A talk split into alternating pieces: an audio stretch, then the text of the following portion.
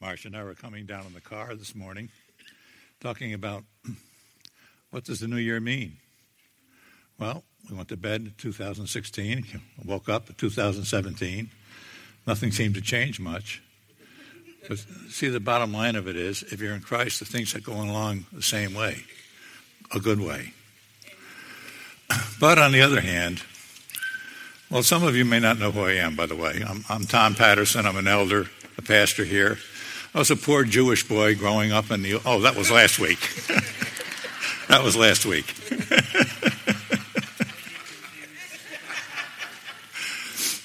I want to talk about religion today. Since we might as well get off on the right foot, find out exactly what religion is. Skip, could you put that uh, first thing up? Question is Are you religious?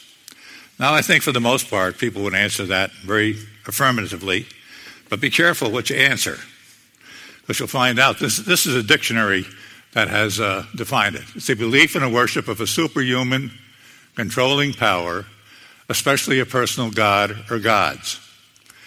Now, if you ask uh, uh, Islamic if he's religious, he'd absolutely say yes. He believes in Allah which has, by the way, very little to do with our God. You would ask a Hindu if he's religious. Absolutely. I'm so religious that I, I don't kill anything, and I'm going to come back as one of them. Well, good luck on that one. then, of course, you got the Buddhists and trying to reach nirvana. Then we get closer to home, we have uh, cults and sects that are uh, one's going to get if they uh, do things right, get a whole planet to rule, and Another one, that if he does it right and he works right, he'll get some place on earth because it's no room for heaven. That's already been filled up. So, this is what religion is. Now, I ask you again are you religious? See, we come to the point of looking at religion and what we are as being religious people. And I've come to the conclusion that there is religion and then there is born again and never the twain shall meet. Because when you get into religion, uh, when you get into religion, you get all kinds of things that thinking I'm okay. Uh, I can work with this.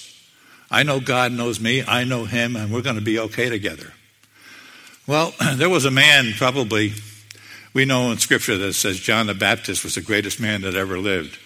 But I think this particular man was maybe one of the most religious men that ever lived. Skip, would you put that up? The first. And says Jesus started on, on his way, and a man ran up to him and said to him, and knelt before him, a good teacher, he asked, What must I do to inherit eternal life? And of course, Jesus answered, Why do you call me good? And Jesus answered, No one is good except God alone. So now we have a standard of what we can judge ourselves by, and Him. You know the commandments do not murder, do not commit adultery, do not steal, do not give false testimony, and do not defraud and honor your mother, father or mother. Teacher, he declared, all these things I have kept since I was a boy. Can't get better than that. I wish I could have said the same thing. Jesus looked at him and loved him. One thing you lack, he said. Go sell everything you have and give it to the poor, and you will have treasure in heaven. Then come follow me. At this, the man's face fell. He went away sad because he had great wealth, but he was religious. He was probably one of the most religious men or persons in the Bible I could see that had followed all the laws except the one. see, he was looking for something that would make him acceptable to God, but he didn't want to give up what he had. He loved what he had, he loved his riches. But I have to ask anyone here do you love what you have? What do you have that you love so much that if Jesus asked you, come and give that up and come and follow me? I look at the apostles, an incredible thing of Peter and his brothers, fishermen, working for their father. And what did Jesus say? Come and follow me. And they jumped up and followed him. This is absolutely incredible. Because Jesus has been saying the same thing to everyone around here, all of us, all the people outside, all the people around the world. He's saying, Come and follow me. And they're saying, Oh, well, no. I want to stick with my religion. Well, doesn't that mean you follow him? Well, religion put Jesus on the cross, by the way. Uh, the most men of the time had Jesus crucified. See, religion is like a runaway train. It can't be controlled. It's like a, a smorgasbord of things that you can go to a restaurant and pick out a little bit of this and a little bit of that, and whatever suits you, whatever suits me, that I'll call my religion. But it can even get into our own faith. Do you know a born again person can slide back into being religious? It's such a small, incremental slide that we get used to doing the same thing, coming to church on Sunday, going to a Bible study. And Jesus says, That's not what I want. I don't, I don't, I don't want any uh, sacrifices. And we feel that's a sacrifice. I want devotion. I want honor. I want you to love me. That's what true religion is. So we find out this man here, being a most religious type of person, absolutely knew nothing about God. If he did, he'd sell it all, he'd give it all up. But he had no vision for God, he had vision for religion. And we all grow up in religion. See, that's the saddest part. We're instructed on how to include God in our religion, include Jesus into our religion, but see, the point of it is, Jesus is our religion. We can't get away from that. And if we do get away from it, we slide right back in. Well, it's really hypocrisy. Because we say we know him. Did that man know him? He wanted to know him. Jesus invited him to know him but he didn't know him. So we find out the first thing here is that this man had a real problem with religion. Well, I'm asking you, do you have a problem in your own life with religion? We talk, we can pull characters out of Scripture, and God gives us all these characters to talk about as an example of what we can and cannot do. But it all comes down to the point of our own hearts. Are we religious? Do we follow Jesus with everything he says? Do we obey the commandments? See, I had a man I worked with years ago, he, and I might have told you the story. He chastised me all the time because I was what he considered super religious. Of course, was, he was wrong. I was born again. He didn't even understand what that meant.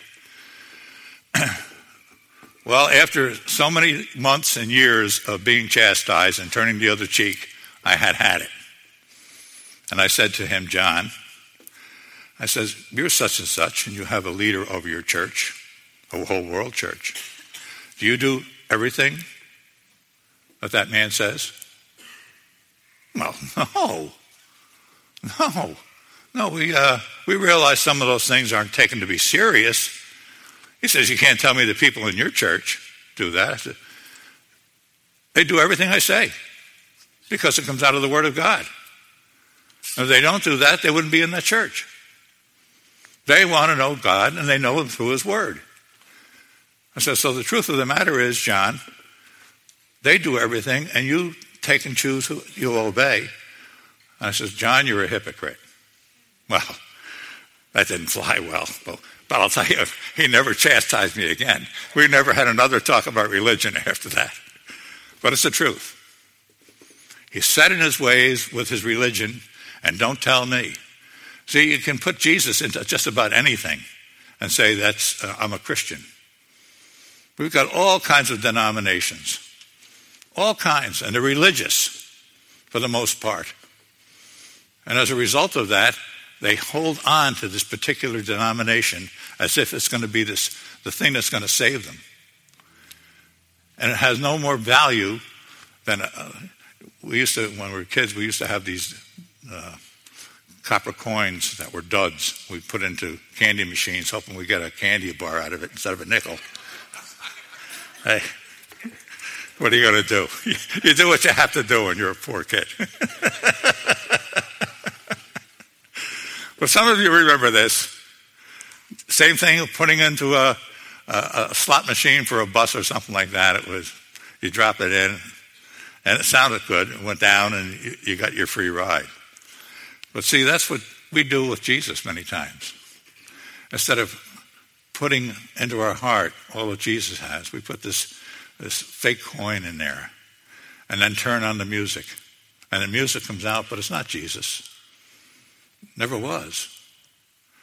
This is the beginning of a new year. It's time to reconsider who Jesus is in our life. We're not religious. Forget that religion stuff. I've often told this, and I've, people looked at me like I got lobsters coming out of my ears. Religion comes out of the pits of hell. Religion keeps us into a state of like a coma, walking through, well, everything is okay because I go to church. Uh, well, you know the whole, whole spiel. But that's a terrible thing. And Satan, you know what? Satan loves religion. He loves religion. He wants everyone to be religious because they're wide open to anything he wants to do. I had an old woman that used to be part of my old church. She says, When they don't know anything, Pastor Tom, they fall for everything. Well, wasn't that true? It isn't that true. When you don't know the truth, you'll fall for anything. So the next thing we're going to talk about, Ephesians 2, 8, and 10. How do I get out of this? How do I get out of this religion? Well, quite, quite honestly, you can't. You can't. And I can't. I tried that when I was 21 years old. It didn't work. I tried to be good.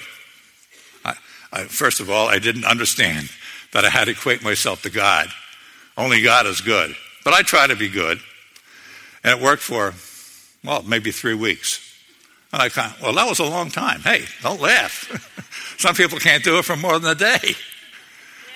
Yeah. yeah, that's right. And I try to be really good.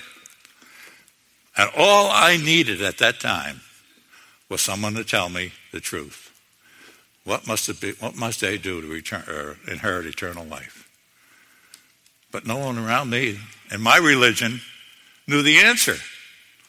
So as a result of that, I went my merry way, and within three weeks, I was right back to drinking, smoking, Playboy, the whole thing.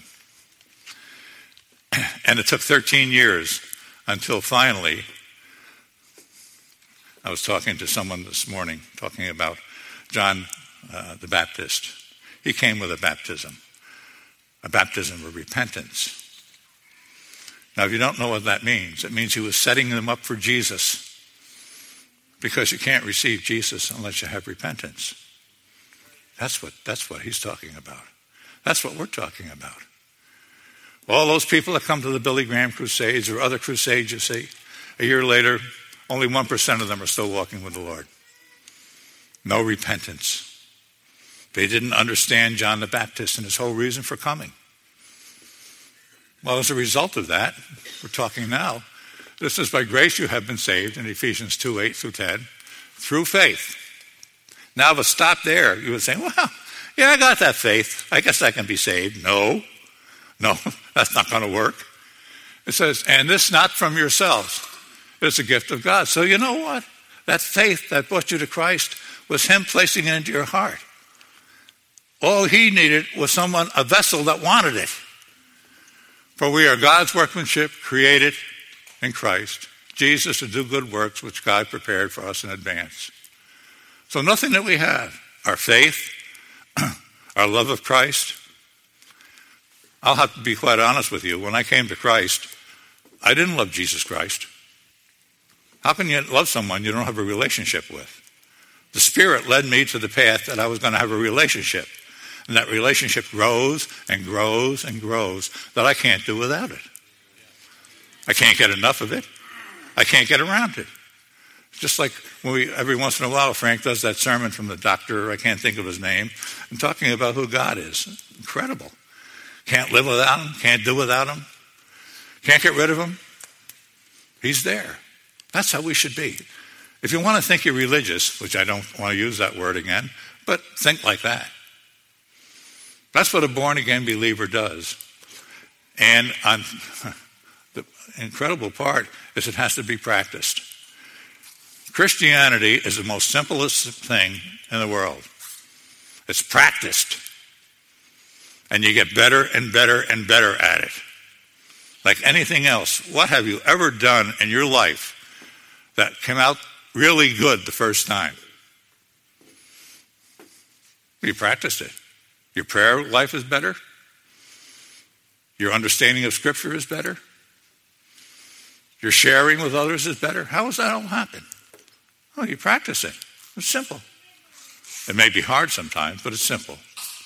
So we find out that everything we have, God has placed there. All He's looking for is willing vessels. See, we're doing communion today. He needs willing vessels today. We'll get into that a little further. So we find out that you can't get out of religion by yourself. You're doomed if you think you can. If you think you can be good, give it a try. If you right now aren't born again, and you're hearing my message and you're saying, I can do this, give it a try. See if it'll last two weeks, three weeks. See how far it'll take you, what a kind of a stretch you'll have before all of a sudden you're right back to doing the same old things. See with that thing we've got called original sin, the stain from our Father that we have on our soul until Jesus wiped it clean with his blood. That always brings us back to the point that I'm going to stop doing this, and when we stop doing one thing, we, we pick up another. How is that? Why can't I just leave them all alone? Because you don't have the ability without Christ. He's the answer to everything we can understand, everything we need, everything we ever desired. He is the answer. That's what being born again is talking about. But then again, you can be religious, but I'll tell you right now, that's not going to get you anywhere. Here's what God, I think it was in uh, uh, John 6:53. Unless you eat of my body and drink of my blood, and here comes the biggie, you'll not have life within you. Do you realize that if you don't have Jesus in you, you're dead? Turn that around. Remove that. Not life in you. What does that mean? That's a dead man walking. We've all heard that phrase from different movies, but that's exactly what it is. Dead man walking. Unless you eat of my body and drink of my blood, you'll not have life within you. This is the only way you can have life. This is exactly what God wanted. He doesn't want religious people, He wants followers. He wants people that see the word and can follow it and do it and then share it. Next subject. Why wasn't I told the truth? In John 8, 44 through 45.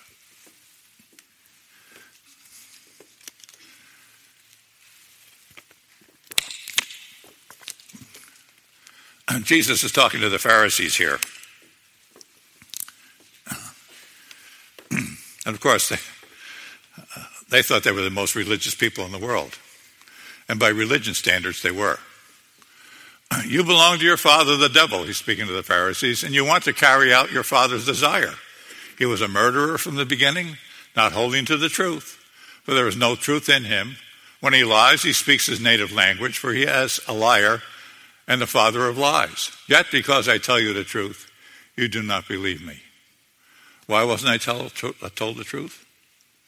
People around me didn't know the truth. I was searching in wrong places. Do you know I thought every religious person, not religious, every clergy was born again? What a disappointment in life I had when I found out that I was dealing with nine to fivers. We were in a meeting the other day, and one of the fellows, a very smart man, and we were talking about nine to fivers. What you, what's that mean? I said, people that get into the clergy and work nine to five. He says, how can that be? That's because it's a job. It has nothing to do with Christ. Well, I mean, they have to use him in order to get by, but it has nothing to do with that. It has everything to do with a paycheck, has everything to do with prestige, it has everything to do with how people perceive him or her, but has very little to do with Jesus Christ. In fact, this one man told me when I had a meeting, uh, and I happened to sit with him at dinner. And, you know, as anything, since we're clergy, we're talking and telling him about the church and how it isn't set hours, but it's all hours. Whatever's demanded, you respond to. Yeah, not me, brother. Five o'clock at night, that phone goes off, and it is not picked up again until the next morning. I was dumbfounded. Religious man, though. Religious man. Marcia, my wife, told me a story when she worked at a nursing home. And there was a man that was head of the whole thing.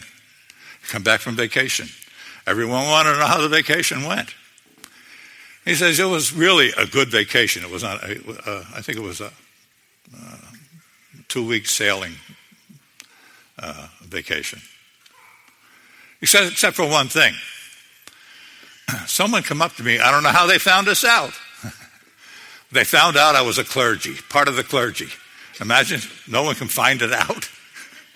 Well, they come up to me, and you know what? I'm on vacation now. And they asked me a spiritual question, and I told them right out, I'm on vacation. How? It can't get any better than that. but he had a congregation. Can you imagine what they learned from him? Can you imagine what religious teachers teach their people? I myself was listening to the man that I followed before I was born again, and he was taking me to hell, uh, but he was the first in line. He was going to hell, and he was taking all of his congregation with him until Jesus came into my heart. Has Jesus come into your heart today? Have you been walking in religion? Are you sick of that? The same old, got 2017 will turn into 2018 if Christ doesn't come back. Aren't you kind of sick of living a life without the fullness of Christ? You may say, but I have the fullness. Well, are you following him? Did you drop the nets like Peter did and walk away? Have you done that? These are questions you have to answer in your heart. Well, why wasn't I told the truth? Because no one around me knew the truth. And I was looking. I really wanted someone to tell me the truth. What must it be? Wouldn't anyone out there like to have someone come up and say, What must I do to be saved? Well, this is a, a, a question made in heaven for anyone that wants a disciple. No one knew. In fact, what they knew was exactly what the Pharisees knew. They knew the devil, and he speaks lies, and he's the father of lies. Now, I would guarantee you that every man that I knew at that time would have chastised, maybe even beat me with a cane if I told them they were a liar. Because they bought into the lie. They were part of the lie. They professed the lie. And they sucked people into that lie and made them just like them. That's why it's so important we're here today why we give the good news of Jesus Christ. Well, number five, what happens when we know the truth? John 31 and 32. What happens when we know the truth?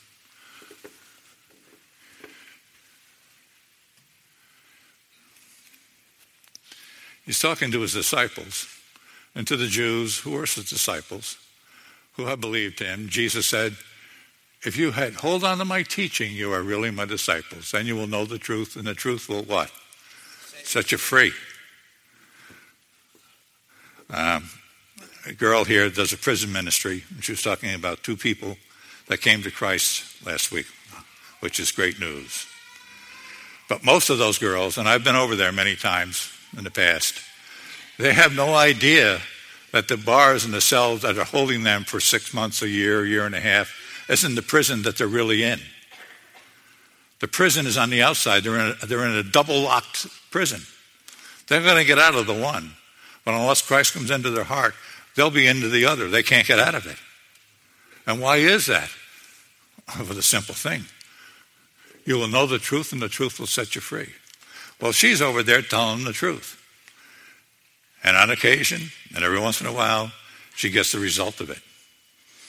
And it's hallelujah time all over again when you see the truth of someone accepting Jesus Christ with not only tears in their eyes, but a heart of repentance that wants to know Jesus. We had a girl come up here only a couple of weeks ago from, Mark, from Frank's teaching. She came over, and I was over on the other side. Frances, come on over here. And she says, This girl wants to know Jesus Christ. Well, you know what? She already knew Jesus Christ. She just wanted affirmation from the pastors. What she was doing was right. She came up with a contrite heart, a broken spirit. I only looked for a blessing. But while she was walking up, the angels in heaven were dancing. Was born again. Sitting there, just sitting there. You may say, well, isn't it important you say the sinner's prayer? No. No, it's not. That's a very nice thing to do, but it's not important. Was it important for the guy, the thief on the cross, to be baptized? No. So that very day he'd be in paradise with Jesus. So you see, sometimes we make rituals out of the things that should be uh, glory. That woman, what tears, I'm having a hard time not thinking about it and crying. It was so beautiful. And it dawned on me right then and there. Before she got up to the stage, she was born again. How good can that get? Anyone here have a heart like that? You have to answer that in your own heart. Well, I'll close up here with a conclusion. And that's in John chapter 3, verse 3 through 6. I haven't told you any scriptures you haven't heard before. I'm just kind of going over them again so they can be fresh in your mind. We have a, an old Pharisee here called Nicodemus that really liked Jesus' teaching. but he's not going to come out in the daytime. He's sneaking around in the dark. so he's asking Jesus about the kingdom of God and what must he do to be saved. And Jesus is replying, and he declared, I tell you the truth. No one can see the kingdom of God unless he's born again. well, this just kind of shocked Nicodemus. He had never heard the expression of being born again. Of course, his response was a natural one. How can a man be born when he's old? Nicodemus asked. Surely he cannot enter a second time into his mother's womb to be born. And he was right. And Jesus answered, I tell you the truth. No one can enter the kingdom of God unless he is born of water, of which we all were. But that doesn't stop there. And the Spirit. Flesh gives birth to flesh, but the Spirit gives birth to the Spirit. And that's what Jesus is talking about here. It doesn't matter who you are, what you are, how you've been, where you've been, and all these other things. It's only a matter of like that woman two weeks ago coming up, walking up not caring who saw her. She didn't care who saw her. She had a, an appointment. She wanted to tell, she wanted people to confirm that. And as I said before, it was hard for me to pray for her through my tears. I haven't seen a salvation like that in a long time. But that could be your story today. We're having communion today. Could I have the ministry back up here, please? We're having communion today. And everything I'm talking about here all comes down to that. Unless you eat of my body and drink of my blood, you'll not have life within you. But you can't do that unless you have that baptism of John the Baptist. Did you ever wonder what that meant, that he had a baptism of repentance? He was setting them up for Jesus. Jesus was right behind him. The one that's behind me, he says. I'm not even worthy to tie his sneakers. And yet Jesus came and the repentance was already set. That's what's required this morning. So when we take communion, think about what I'm saying. Music ministry? We do have one, right?